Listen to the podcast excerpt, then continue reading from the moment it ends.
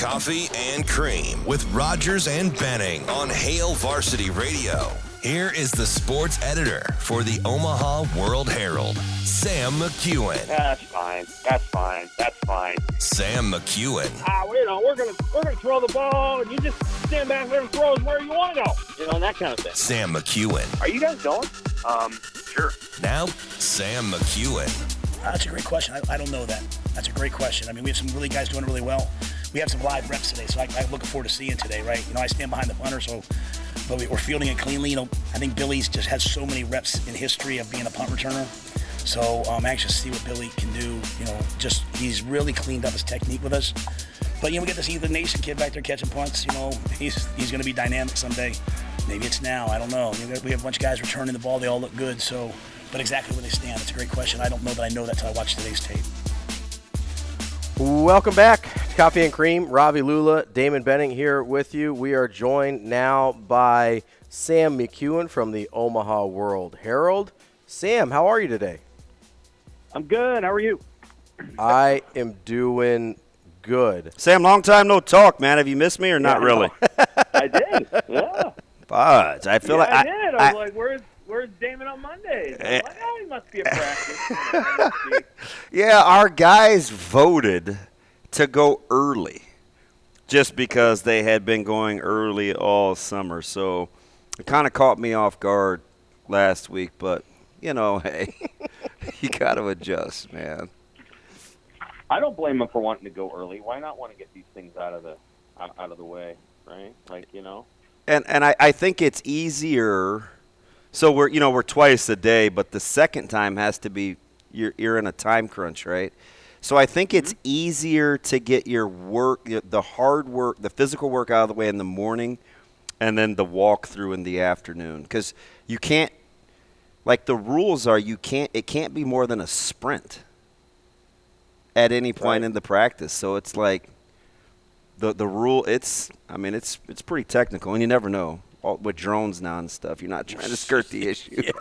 Right, Could like- you um could you imagine playing this week? I mean, that would be tough, right? Yeah, There's like ten. There's teams doing it. yeah. So they got to start a week before we did. So I know, but it's still early. you know? It, it does You know? because the it's the first full week of school. Mm-hmm. So I wouldn't want that, you know, because because Friday was our first day back for the for our sophomores through seniors, and I'm not gonna lie, I thought our practice was real average, right? So like I can imagine, you know, first full week of school and getting acclimated to the time because it does something different to your to your mojo. Mm-hmm. Yeah, I guess the, we'll see if the bye week helps. You know, for prep and Bell West middle of the season or whatever it is. But it's quick. It's starting fast. You know, everything's kind of kind of moving moving quickly Is within uh, within the prep world now. So where did we lose track of the time? How did we go from seeing you in Indy to Nebraska being in the dog days of camp? No, I'm serious, right? It, like which one was late? Is the season earlier or was Big Ten Media Days later? Because I know we missed a gap. Media days is late. Um, the Big Ten goes last now. I wonder. I wonder if that's going to be the case going forward. You know, I I, I don't know. Um, I think it's possible that you know the Big Ten going up to 18 or maybe even 20 teams, uh, they could do something very different next year with their setup. So they're. I mean, they're going to have to go to four days. I mean, they have to. They Mm. have to. They have to. They can't. If they go to 20 teams, they can't do 10 teams each day. Just go to three or four days. Mm. The league, the league's so cheap, though. I mean, they're, it's just it's, it's, they make they make so much money, and they're so cheap, and it's weird. It's just it, it's like they really need somebody to go in there and like be in charge of hospitality and all that other stuff because they the operation has just become cheap. I mean, they won't even do a poll uh, for a preseason poll. Anyway, I we're on to Nebraska now, but yeah, the Big Ten. I you know I sent in my questionnaire after the media days. I'm like, you guys got to stop being so cheap. Hey, AP AP poll comes out by the about the time we get off air, right? Is that about right? Oh, I'll bet it's at noon. I don't know. I'm not. I'm not doing the poll this year. Um, I wanted to take a break Uh, Amie Just is going to be doing going to be doing the AP poll Go, Amy. Um, it's your birthday. coming Go, up this year, and she'll do a great job. Um, yeah, I uh, I think it usually it comes out around noon Eastern, but maybe it's maybe it's this morning. I I, I really don't know. Um, Nebraska won't be in it. I know that. So um, maybe maybe they will be by the end of the year, but they won't be to start. Sam, uh, wanted to get to some of Matt Rhule's comments from over the weekend after their scrimmage. Obviously, the big thing that, and we haven't quite gotten to this because me and Damon have been goofing off this morning, but Not true. um, Not true. obviously, kind of the big takeaway was Zavier Betts no longer being with the team. Um, When when you hear that, and kind of as you look at the wide receiver room, I guess what are your thoughts on it? Just how big of a deal is the departure of Betts from, I guess, both from his standpoint and from a, a football standpoint? Well, he he can speak to how big of a deal it is for him. Sure. I mean, I I, I don't want to. You know, I wrote this today. Ninety-nine point nine percent of the people in America don't play college football. So, you know, I think I think that you can have a very productive and, and full life not doing it. Um, even though I cover it, and I'm glad that I do. So I'm I wish him well, and I'm sure he'll be just fine. Um, you know, as it relates to uh, the team, yeah, I think it's a loss.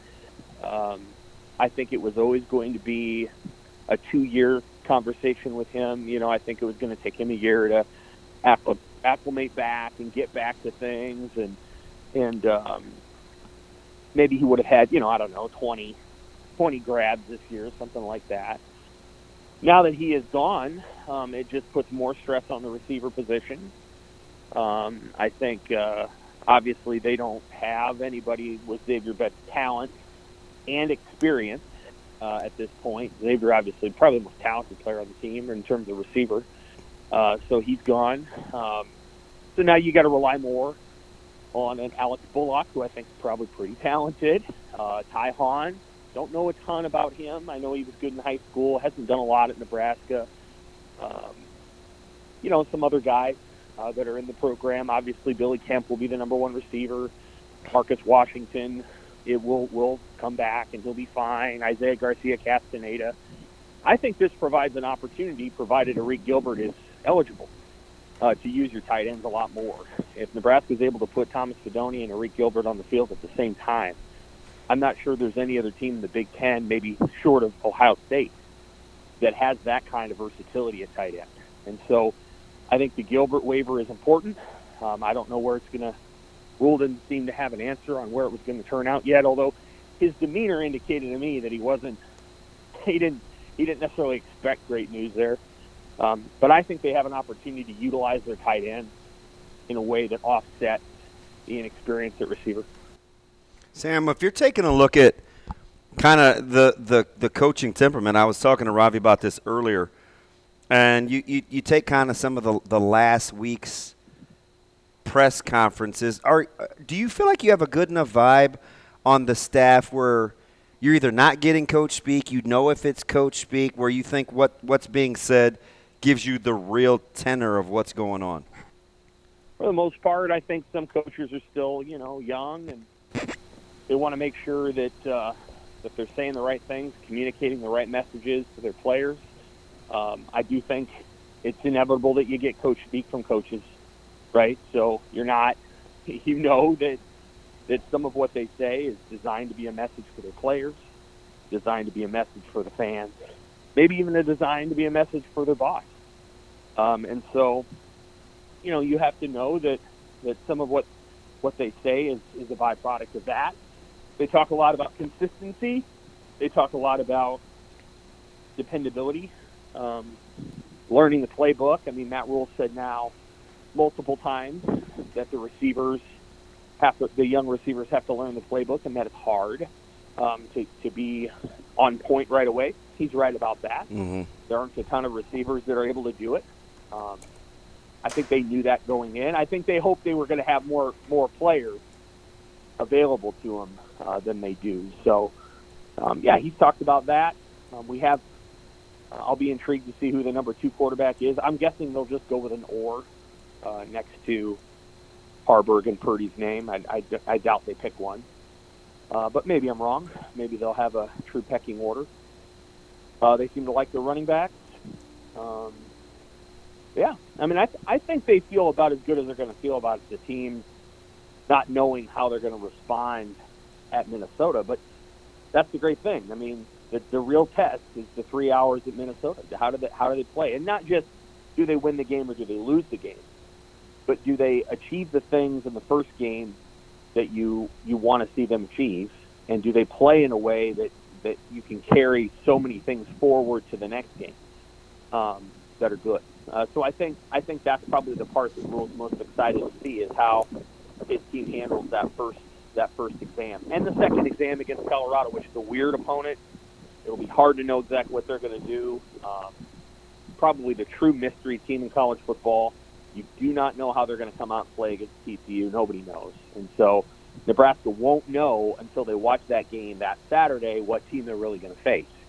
Uh, so they've got two tests right off the bat that'll be really interesting for, for them to, to go through. We're talking with Sam McKewon, uh, sports editor at the Omaha World Herald. Sam, um, you know, we talked a little bit about some of the specific pieces on offense. Rhule said the defense is significantly ahead of the offense right now. Um, is there a point where you're going to be concerned about the progress the offense has made, or is, is it a total wait and see until Minnesota situation? Well, I think I've said a couple of times that I think the offense is going to be a work in progress all season. Um, the things that they want to do on offense, uh, you know, the ways the ways they want to play, it, it really. Uh, and I kind of wrote about it today. You're going to have to wait and see how you run the football against a Big Ten defense with your running back. Uh, can your offensive line block, uh, and can your running backs get yards? Um, I don't know that there's a magic number there, but I'd say if you're getting 150 yards with your running backs without having to use the quarterback, I think you're in really good shape in an offense like this. If you're getting 100 yards, I don't think you're in quite as good a shape.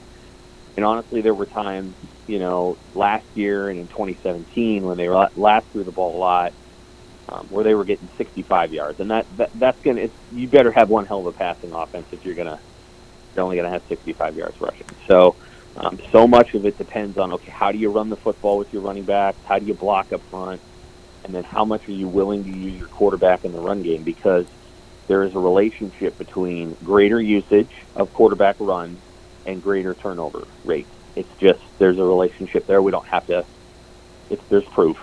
So, um, you know that that's going to be one of the biggest questions of the season, and, and Matt Rhule's going to have to cross that bridge probably every week.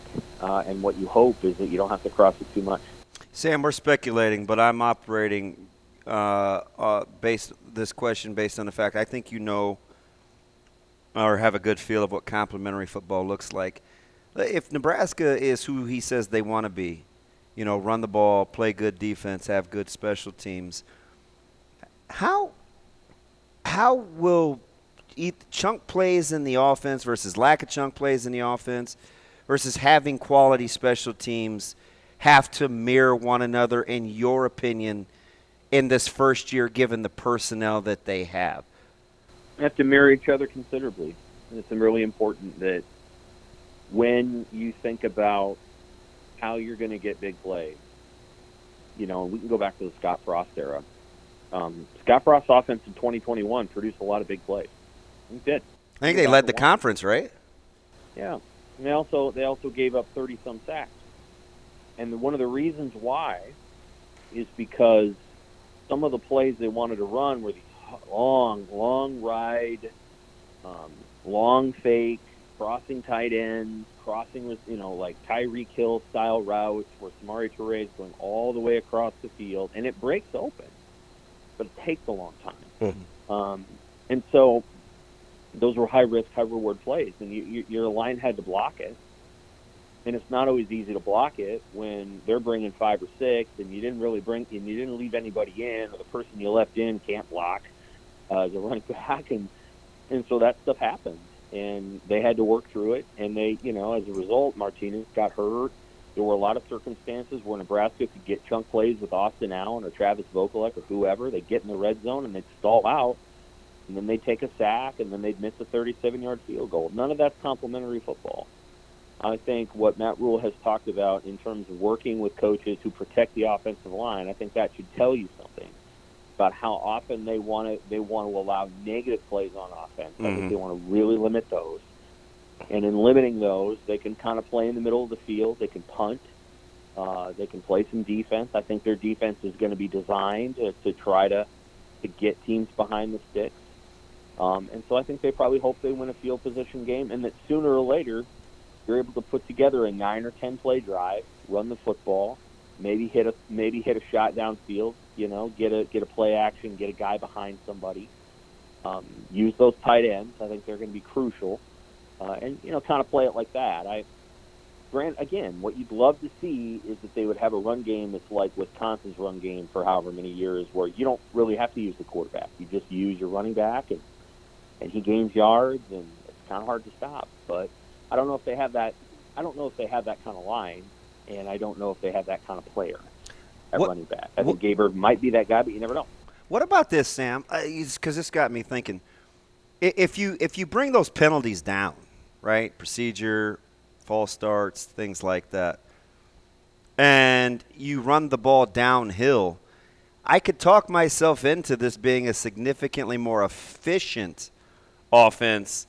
What, but may, you know, without using the word better, right? If you just eliminate negative plays, which I think is a controllable. Well, you're right. I think if you eliminate procedural penalties, that's good. Again, I may be wrong about what I'm about to say. uh, I might. In my experience, pre-snap penalties happen when you have a multiplicity of shifts and formation groups and new players coming in and out. Mhm. And so what Nebraska intends to do is they intend to use different players on almost every play, right? They're not going to use a lot of tempo. And so they're going to have shifts and formations when they go to the when they go to the line of scrimmage. They're going to get to the they're going to get at times they're going to get out of the huddle late. They're going to have to move to the line of scrimmage. So they're going to have to have all those things in place. And I, I'm guessing they'll they'll take some it'll take some time to get used to that. They had cut down mostly on their procedural penalties last year. Um, you know, they had some issues in the Frost era, which I chalked up to him uh, more than I did the players of lining up and getting things right and getting the play in and all these other things. They cleaned it up mostly last year. Um, I think they could go. I think they could have some issues again this year because it's sort of a different system and it's a different setup. You're absolutely right that if you can control those and you can eliminate those, you're automatically putting yourself in, in a really good position. In this offense that they want to run, I think you have to have, you know, trades essentially. You have to flip your formations and you have to shift and um, motion and personnel groupings. You have to find a way to get the defense a little bit off kilter so that when you run the play that you're trying to run, they're not just they're not teeing off. So I think you're going to see some procedural penalties, to be honest with you. But we'll see. And maybe maybe maybe we won't. Like I always think about what is going to be relatively true of the team, and then what do I expect based on what they're going to do, and then like what what's the high end of the execution, the low end of the execution, and I feel like I have a pretty good idea of what will happen or could happen on offense. The defense is the wild card. That defense could come out and be so confusing and so dominant. Um, and I'm not saying it's because they have dominant players, but it could be so confusing to Minnesota. Minnesota doesn't really know what to do. And it could be that kind of thing. And then three weeks later, they could play somebody, and that team, it, let's say it's Louisiana Tech. Mhm. And Louisiana Tech, Louisiana Tech has all the answers. Um, you know, it's just that defense is, it's not a gimmick, but it's different. And it's gonna it's gonna throw some teams off this year. I mean, you're gonna see teams that just don't know what the hell to do. Like Michigan State in 2011 with Kirk Cousins against Bo's defense. They had no idea what to do. Hmm. Kirk Cousins was a good college quarterback, and they were baffled by what Nebraska was doing. And Nebraska ran one defense all day. So that kind of thing can happen, and I think it will happen two or three times this year where you're like, man, this Tony White defense is legit. Then there'll be a couple other games where they get run through, and you'll wonder what the heck happened. Sam, I, I'm curious with the way, you know, talking about complementary football and, and the way, you know, I think, you know, the season could go. I'm curious what you think the fan reaction would be if Nebraska had a season more or less similar to Iowa last year, where you end up seven and five in the regular season, say really good defense, but the offense is borderline infuriating at times. How do you think that would go over here in year one of Rhule if that if it played out that way?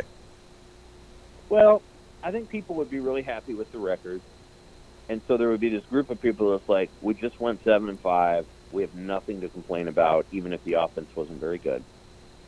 And then you would have a group of people who, because Nebraska football fans, and again, I cover Nebraska football, so I know they're kind of snobs.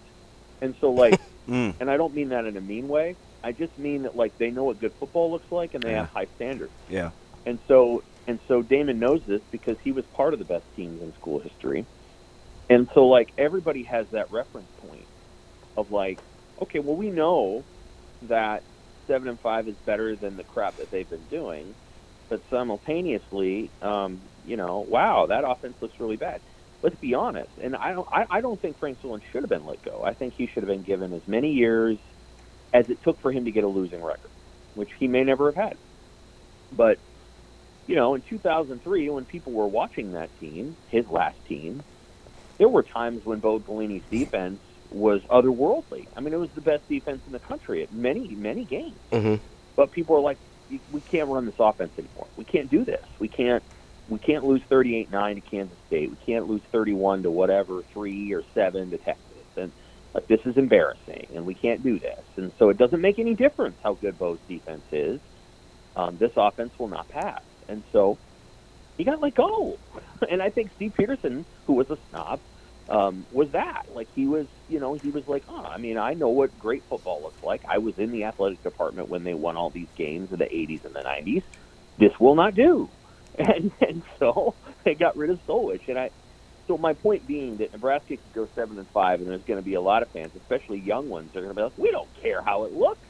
And then there's going to be older fans that will be like, but we know how it looks when it's great, Mm. and we're not there yet. That kind of thing. Like, I wa- I wonder- Riley had to deal with that too. I wonder how much, uh, you know, potentially we've been conditioned to look for, like we'll have this mental checklist, right? Up, they're not fumbling the ball, they're not, they're hitting the hole, they're, um, you know, they don't have negative plays in terms of procedural stuff, where we'll be encouraged just because it's different than what it has been, not necessarily lowering of the standards, but just shifting Making progress. the emphasis. Absolutely. Yeah, I think I think there's there's definitely a possibility for that. And I don't want again. I'm not saying the Nebraska football fans are snobs in a negative way. I'm saying that like they are the person you go to the movie with, and this would, this person would be me, who is like knows how the movie is put together and judges it not just on well was it, was it entertaining to me? Did my eyes glaze over for two hours? But but like how it was how it was put together and how it was shot and how it was directed. Nebraska fans are like that, and so they'll track a lot of those different things. And and again, I think the way the question I try to answer the question you asked me, and that was the question. I think a lot of fans would be thrilled. There's still going to be some fans that are like, we want to see another cut, and I think we want to see another level. Hmm. That's just how Nebraska football is, and that's part of what made it great. Sam McKewon from Omaha World Herald. Sam, we appreciate your time as always. We'll talk to you again next week. Thanks, Sam. Take care. More coffee and cream coming up next here on Hail Varsity Radio, AM 590 ESPN Omaha.